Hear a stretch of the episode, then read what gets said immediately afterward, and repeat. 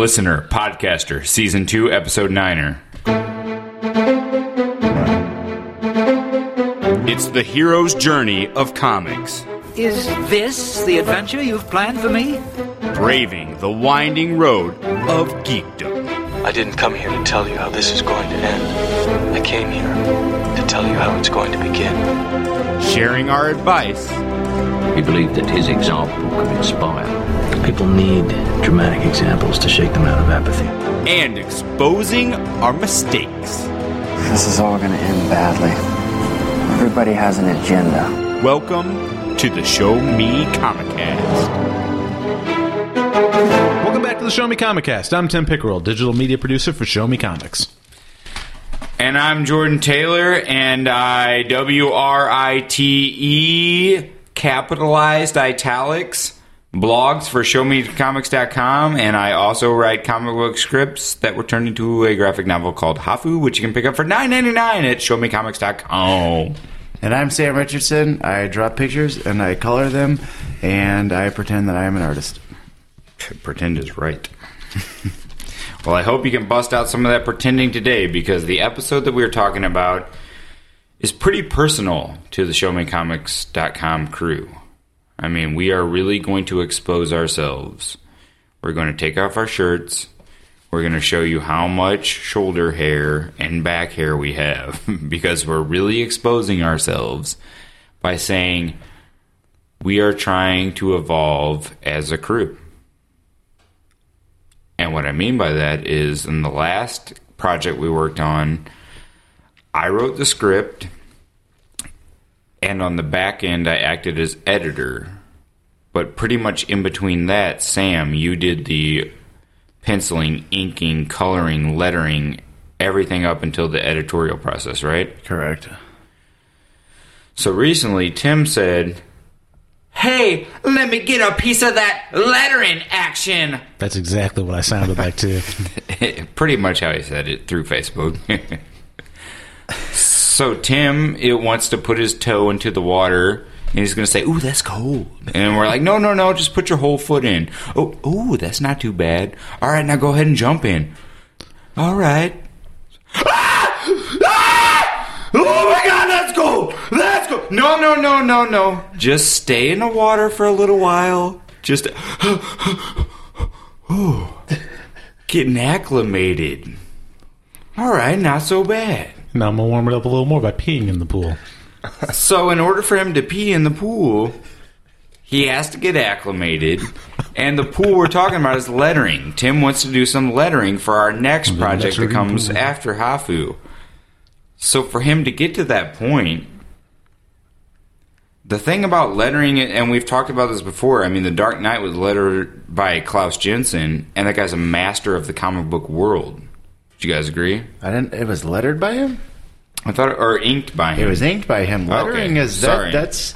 I thought he lettered it. That's going just to be cut the the interesting part out. thing about this podcast is lettering is an art in itself. Lettering is a huge art in itself. Tim, I just sent you an article from Comics Alliance the other day from by Chris Sims about lettering. Right. What did you think about that? I thought it was very informative. I uh, have some books about lettering that I had from our first incarnation of Hafu because I actually right. did do the lettering on that one. So, what books do you have? Uh, one is the DC Guide to Coloring and Lettering, Oh, nice. and the other one was the Comicraft Guide to Lettering. And that's the other thing I've noticed in some of the comic books that I've been downloading on the iPad.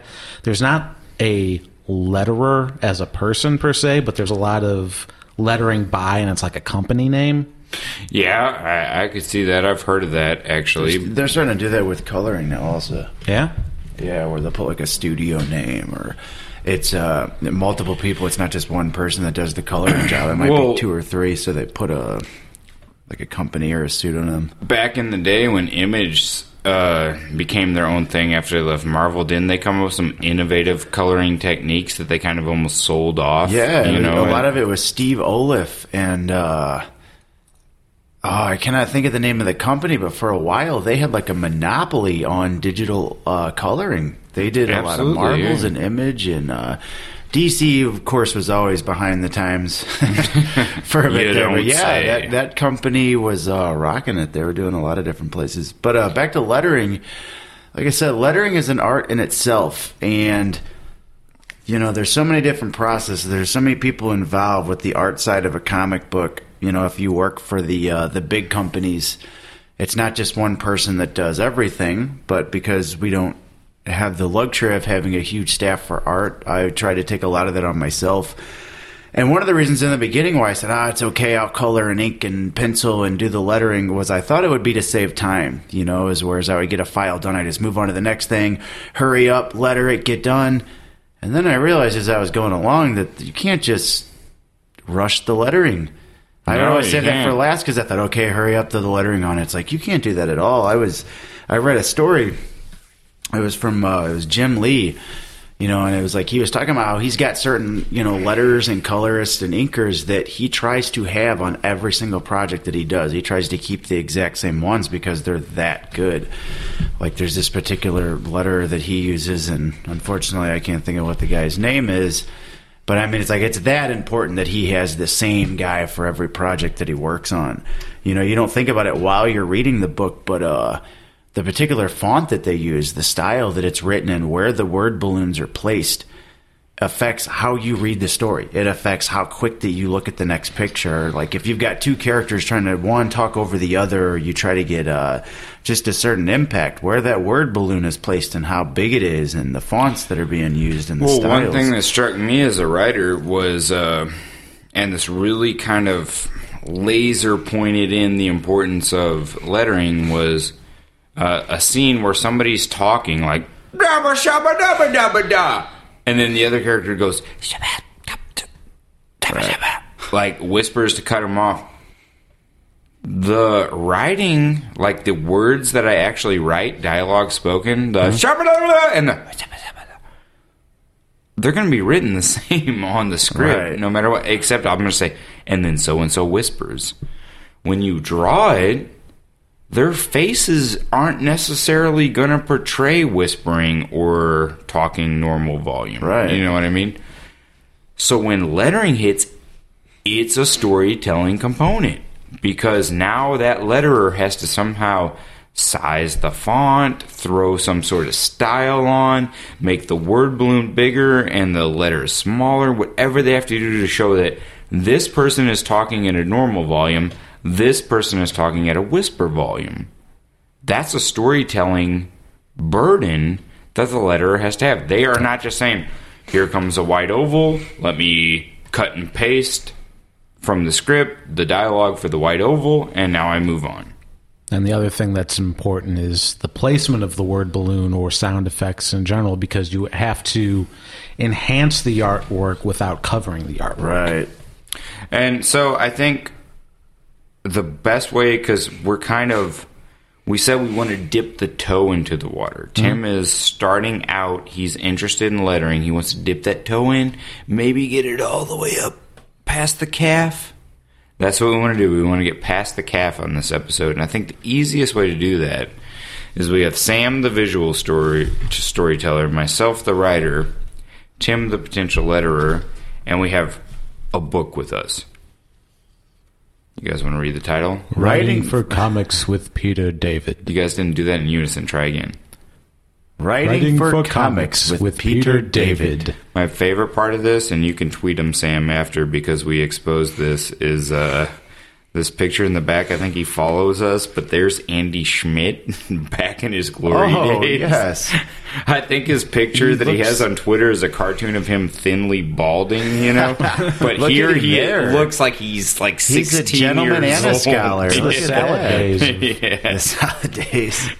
Look at that fresh faced, so you have to fresh faced comic We'll have to tweet him this episode. But yeah, he, he makes an entry into this book. But the reason I have this book, Writing for Comics by Peter David, is he has a pretty extensive lettering section.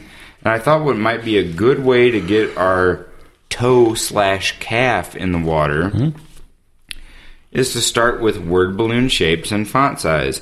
Now you won't be able to see this because it's an audio medium, but maybe we can post some notes But the main way I want to do it is to just explain what's going on, and Sam, from an artistic ex- uh, perspective, say why and when you would use some of these techniques because you've been our letterer so far. So, Sam, I think yeah, you're in the driver's seat. Go ahead and take this away.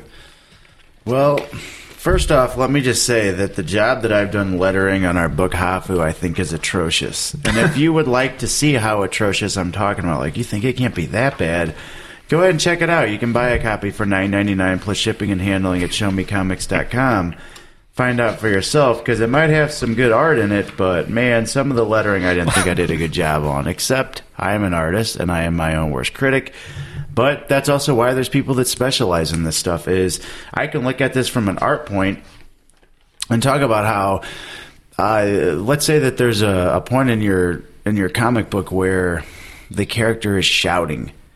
You know, you wouldn't just use a typical you know, oval word balloon with the little tail at the end of it. You know, you might take it and you might make the word balloon be more of like a jag, have jagged edges to it, and have like a lightning bolt that comes down to the character's mouth. The tail, it's amazing how just the the the, the way that the tail can interact off of a word balloon can show that the person's mad or happy, or they're just saying something in a regular tone, or maybe that they're saying in a really cold way. I've seen some of the. Uh, uh, Will Eisner. Will Eisner did a great job of uh, of using words, uh, the dialogue in his books to tell the story.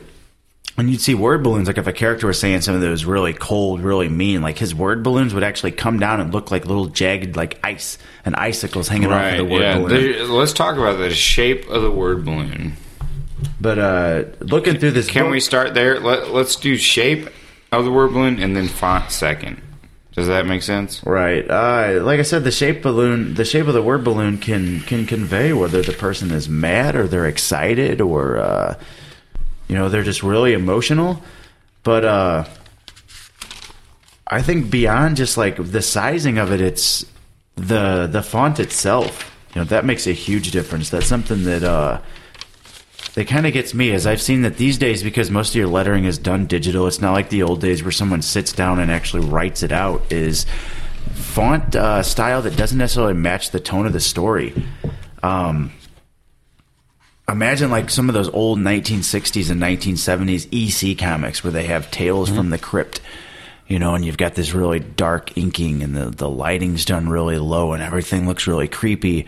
And then when the person talks, it's done with those Comic Sans bubbly words. It would totally ruin the the story. Like you would totally lose the atmosphere. Right. So I mean, just the styling of the fonts and the the the font that you use, how that affects the story so much. Like I, I kind of hate it these days because when you see a comic like you know Spider Man that's you know meant to be heroic and comic booky, you know they've got a certain font that they can use and get away with that. It makes sense, but then you turn to like you know Batman or something that's supposed to be kind of dark, and it's the same superhero font. And to me, it goes that ah, it kind of makes it cartoony. It doesn't matter how you know gritty or realistic that the art style was done. If you're reading the word balloons and the words are written in that superhero type font, you just you lose that feeling. It's another one of those things that contributes to the flow of the story and the emotion that you're trying to convey to the reader. When you got a font that's totally like in contrast to the story that you're reading, or it's the opposite, you just lose the reader. So, I mean- since you decided to focus on font first, there's a few different elements on font that I want to talk about, uh, and there's three of them: boldness, italics, and size. How does each one of those three categories? What storytelling aspect does that represent? Because I've seen the one where it's like, "You took my dog for a walk," you know, and it's like "dog," you know, is the bold word, or "Hey, I told you not to eat the last chocolate chip cookie," you know. right, it's, you're trying to stretch. You're trying to get us across a point. It's like, But is it always just that you know, like, it, can it be used in any different ways? Have you ever seen it to be like, "Ooh, a new character's name," so it's going to be bold? I mean, are are there other things than just that silly emphasis thing that I just highlighted? Uh, there probably are. That's where I wish we had like a professional letterer they could come in and Me like, too. talk That's about why we're getting our tricks. calf Like, in the water. really- Tim. I always thought when I was looking at lettering If you're just going bold, bold is you, you hardly ever see italics in comics because uh, I think it has to do with the way comics were printed before. They didn't have italics as much of an option. Uh, so the bold is the emphasis on a word, whereas the size of it is the volume that somebody's speaking Okay, in. I got you there. Right. It's kind of like when you're speaking on the internet. If you put Use it all all in caps. caps, it Right, increases the that's, size. That's what I was going to get to. Is a lot of times to me, it's like whenever you send a text message, you know, and you try to convey. I like, wish the public at large would study lettering Right. so they would know sarcasm does not come across in texting. exactly, exactly. When you think about texting, it's like if you you know capitalize an entire word. And you meant it to just stress, like, hey, this was important. I wanted you to get this point across. But the person you sent it to didn't understand that. They just thought you were yelling at them. And it's the same way whenever people read comic books. In fact, I'm kind of uh, worried that we will get to that point to where the comic book industry looks at it like, hey, it's like texting. And then the next thing you know, you're seeing. LOL. Yeah, you're seeing, and you're starting to get to that. Yes, I've seen, I've seen LOL in the comic book. So I hope they don't get to the point though that they just try to make it seem hip and cool and modern to take the text balloons and make it just like texting off of a cell phone. That would be horrible. OMG. JK. Let's move on. WTF? Uh, so how about italics? Same. Uh, to me, it's the same thing as making something bold. You're just trying to uh, you're trying to make it stand out from everything else that's the same. If you're trying to stress the importance of uh, you know a particular word or a name that they're saying, uh, I don't know if I have or haven't seen italics used or not. But to me, it's like withdrawing. Why I would use a dark shadow in one place compared to everything else that's light. It's to make a certain thing stand out. But uh, does it fit the character? You know, I mean, some people, if you've got a character that you wrote that is supposed to be very, you know, monotone and they always talk like this and they never stress anything. If there is a particular, you know, maybe there's a certain word they're saying that you want the reader to get this is important, you have to understand this, but that guy wouldn't deviate from his normal, you know, tone of voice, an italic might work better than a bold letter because you don't want the reader to, you know, think that your character that's normally monotone would say this, but you're trying to stress this, so you use italic instead of a bold font to make it stick out. All right. So what about size? Is that I had my whispering example? Does that only work for volume, or does size have any other kind of place when it comes to font? Yeah, see, to me, to me, and again, this could be everybody's different, but Oh, we're uh, just to me, getting we're size, just getting that calf in the water. Go to, ahead and yeah, calm to me, size is more of a volume calf. thing. That's why if everything's in capitals, then you feel like you're being shouted at. Yeah. Well, I think in comics everything's capitals anyway, isn't it? I'm sorry, I, meant, I was going back to the whole text analogy thing. Yeah, but uh, what I mean is size. So does it a whisper? Well, I think one thing that people don't realize on size is the size of the font is also relative to the size of the word balloon. Right. So if you Right. d- drop a font down to four point, but you make a word balloon that the edges go right around the top of that four point, it doesn't have the same of the effect as if you have this big, massive word balloon with this lonely four point font sentence in the middle that's just hanging in empty white space. Right. So Sure. if we were to put that into a practice, how I would interpret that, let's say you have the four point, but the word balloon hugs the words pretty closely. I would think that the character is talking from far away. Okay. And then if it was smaller with like say the 30 pixels of padding around it or however Yeah. much that's a whisper. That's very uh, interesting. I didn't think about distance within the frame. Sam, in that book, does Peter David give any examples of uh, those differences that we just talked about? Basically, according to Peter David's book, by dropping the point size significantly but keeping the balloon size normal, the vast area of white space conveys the idea that your speaker is speaking in sort of a strangled voice, barely able to get the words out. The smaller you can get the letters and still have it be legible, the more effective this technique is. So, does that mean the word balloon size is effort and the font size is content? So, like, you know, when he said strangled, mm-hmm. Strangle goes for a whisper too. Is like, right? It's being restrained. It's being restrained. yeah, so I'm cutting back. So maybe the smaller Right. words with the smaller word balloon would be a whisper then.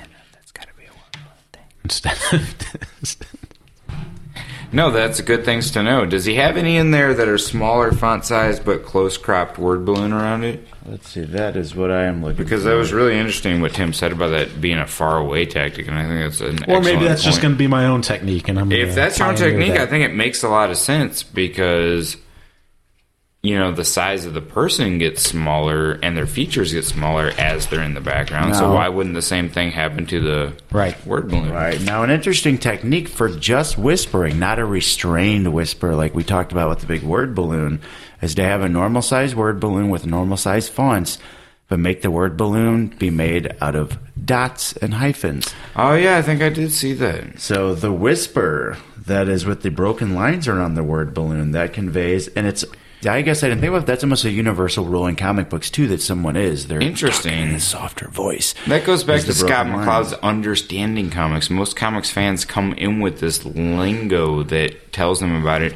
Now, let's use that to transition us into word balloon shape because Okay. that's what Sam just said. And necessarily the shape didn't change, but the border changed. But Sam, I saw you also had on that page a distressed word balloon. I don't know if he says that, but it's the one where it looks like it breaks the bottom, like like the word balloon was too heavy and it started piercing.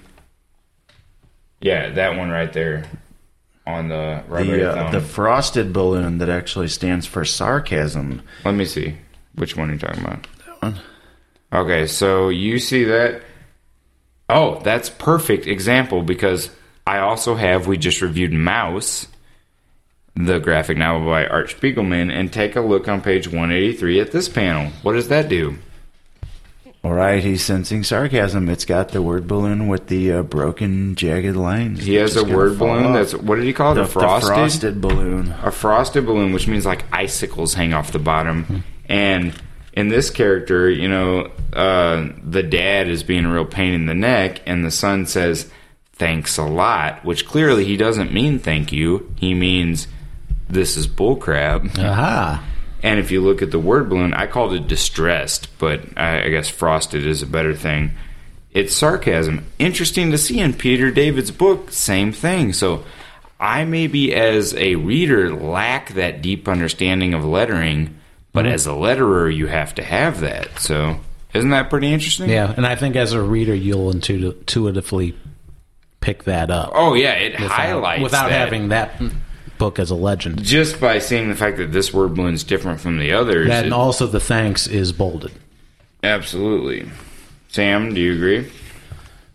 Yeah, totally. that you kind of pick up. And by do you agree, I'm not just going to for him to say, yeah, I do. I'm going for him to say, well, yeah, I could see how a reader that didn't read Peter David's book would see that as different. Do you agree? yeah, totally. All right then. With the frosty word balloon. All right. So what other kind of ones? Other than the heart one's stupid. Let me just tell you that one straight up. What else did you see, or that you as a letter of our comic did with shape? I can think of one that I, as a writer on a script I just did, played with shape. There's a there's a dance contest in the beginning. Uh, I don't know if there's so much playing with shape, but uh, it's just the characters are all talking on top of each other, like they're trying to explain Yeah, something, and she's part. arguing over them, and they're saying something, and she's trying to. Yeah, I love that it. part. So I actually had the word balloons. I had the word balloons actually crossing over the top of each other, so it wasn't just like next to each other or this. Like actually, as they're talking, the word balloon is superimposed on top of the next one. You know, in that Chris Sims article that I sent you, Tim, it really highlighted some excellent lettering where a word balloon, the right hand side of it was cut off by a shutting door. Right. Yeah, yeah, yeah. So it showed that the person who was speaking was on one side of this door that was cutting off speaking, and by drawing the word balloon in that way, it was like in a movie you would get, I can't believe you got my wife pregnant. and the door shuts. You know what I mean? Um, but it created that same effect, even though you could read the whole thing. It was just by clipping the side of that oval. But Sam, you're saying that same kind of thing by letting one oval of a word balloon kind of cut off the top of another one. It showed that, hey, that's my mother. No, I bought that. No, no, no, no, no. And then they keep talking over each other. Same thing. Right. So that's pretty important as a letterer, Tim. You've got your work cut out for you. You I'm don't taking notes. you don't get to just do that. Um, okay, so the the thing I'll say is writing wise, what I did recently when it came to, you know, I'm trying to write my scripts more comic book like, not because I think that they'll be any better storytelling wise, but because I think I just need to practice my craft a little bit more. So I wrote a page of a script that said, uh, you know, had people speak in dialogue, and then I specifically said, and then the TV anchor that's on the TV says blah blah blah, and that is contained in a spiky word balloon that comes out of the TV speaker. Sam, does that jive with a comic reader's expectation that you would have circular or oval shaped word balloons from people that are in a room, and then the TV that's in the same room makes a spiky word balloon? Yeah, to look like a lightning bolt, so that you convey that it's it's An electronically Technology, generated yeah. yeah. noise. Um, but you know, I was just able to think of that, I guess, based on the fact that I've read enough comics. But uh, I just wanted to check with you: does that jive with what the average comic reader would see it as? yeah. I- think it's one of those universal things, kind of like the broken line around the the whisper box. Uh, and I guess that just highlights there are those universal things that you, as a letterer, have to think about. Um, because it would be to an average comic reader if something came out of a walkie-talkie or a radio or a TV and it was a perfect oval, that'd be a little confusing, wouldn't it? Yeah, it'd look like. I mean, it wouldn't be super jarring, but it would be a little bit like it looked like the walkie-talkie had a voice of its own. yeah. Or especially if it's off panel, it'd be like, ooh, who's the new person that entered the room? Yeah, and then you got cut to the TV, and the TV's picking up the dialogue that left off from that circular or that oval shaped word balloon. You're like, oh, weird. Was that a TV or was that a new? I don't know. What's going on? Okay, we're going to take a second here to talk about our sponsor, Audible.com, and you visit audibletrial.com slash show me comics. You can start your 30-day free trial and download your free audiobook. The book that I'm going to recommend today is actually not as much of a book as a performance based on a book. One of the reasons I wanted to get into lettering is because of a little comic known as Sandman by Neil Gaiman, which has amazing lettering. And Neil Gaiman wrote a book called Neverwhere. And there is a performance piece on audible.com of Neil Gaiman's Neverwhere with an all star cast narrated by Christopher Lee, who you might know as Saruman from Lord of the Rings, James McAvoy, who is young Professor Xavier, Natalie Dormer, who is currently on Game of Thrones, Anthony Head, better known as Giles on Buffy the Vampire Slayer, It is an all star cast. and last but not least, Khan and Smaug himself, Benedict Cumberbatch. Wow. So definitely pick that up. It's uh, definitely worth a listen to, or use it for use your credit for something else and get it for only nine dollars and eighty five cents. All right. Well, I think what we've done here is we've broken the tip of the iceberg, which was the point because we were trying to say Tim is going to jump in that cold water and go and know that oh man, he has a lot of warming up to do. Uh, so what we kind of focused on was the idea that you can go out and you can learn about two things. You can learn about fonts when it comes to the actual written word, and you can also learn about the shape and size of the balloon. Those are two great places to start and you really have to build up your vocabulary. And vocabulary means size and shape Right. as it applies to font and balloon, which is totally different than whatever a writer has to do or whatever a traditional, you know, artist who's creating objects, you know, like backgrounds and figures and stuff like that has to do. Um, final thoughts, Tim and Sam. All I know is I'm looking forward to doing some lettering on the next project. I could let you start on this one now. Uh, one final thought for me that I want to kind of convey is um, there's a really interesting tutorial online. If you just Google it, uh, it's Scott McCloud actually showing you how to letter in Illustrator. Okay. But what I think is the most valuable thing about what I learned about what Scott McCloud was saying was do not, when you, because you have that ellipse drawing tool that makes the perfect oval, right? Right. he said that perfect oval does not look good in comics. And if you just Google the video, what he'll show you is like this kind of squashing technique. And after I watched that video, I picked up an episode of, funnily enough, SpongeBob that my kids had. Had really good. It you could tell it was digitally lettered if you really paid attention, but it had a hand drawn quality. Okay. Then I picked up an episode of Mouse Guard by Archaia, which is a supposed to be a really good, you know, comic book, uh, highly praised. And when I looked at it, it after watching that Scott McCloud video, jarring, you know, super perfect ovals with this super perfect triangle coming out of it that looks it, it did not have that squashed quality that he talks about in this video. So please, as you're getting that toe, you're getting that calf in the water, go look that up and he will show you an illustrator how to kind of make that squashed feeling. Like I said, we just reviewed the graphic novel Maus, which was hand drawn and hand lettered by Art Spiegelman. If you look, these word balloons have that kind of squashed quality. They're Right. not perfect ovals. They're almost like rectangles with a rounded side. Mm-hmm. You guys feel me on that? Sammy, you feel me on that? Yeah. And my point is, there's a way to achieve that digitally with computer tools. You don't have to go with that perfect oval because a lot of times that perfect oval has useless space in abundance at either side. Yeah, that's one of the things that I ran into the first incarnation of Hafu way back when. Absolutely. And if you, like I said, Google that Scott McCloud video, he'll show you how to squash that. No pun intended. All right. Actually, pun intended. Just not a very good comedian. Um, so, Let's say you train your biceps. Blood is rushing into your muscles, and that's what we call the pump.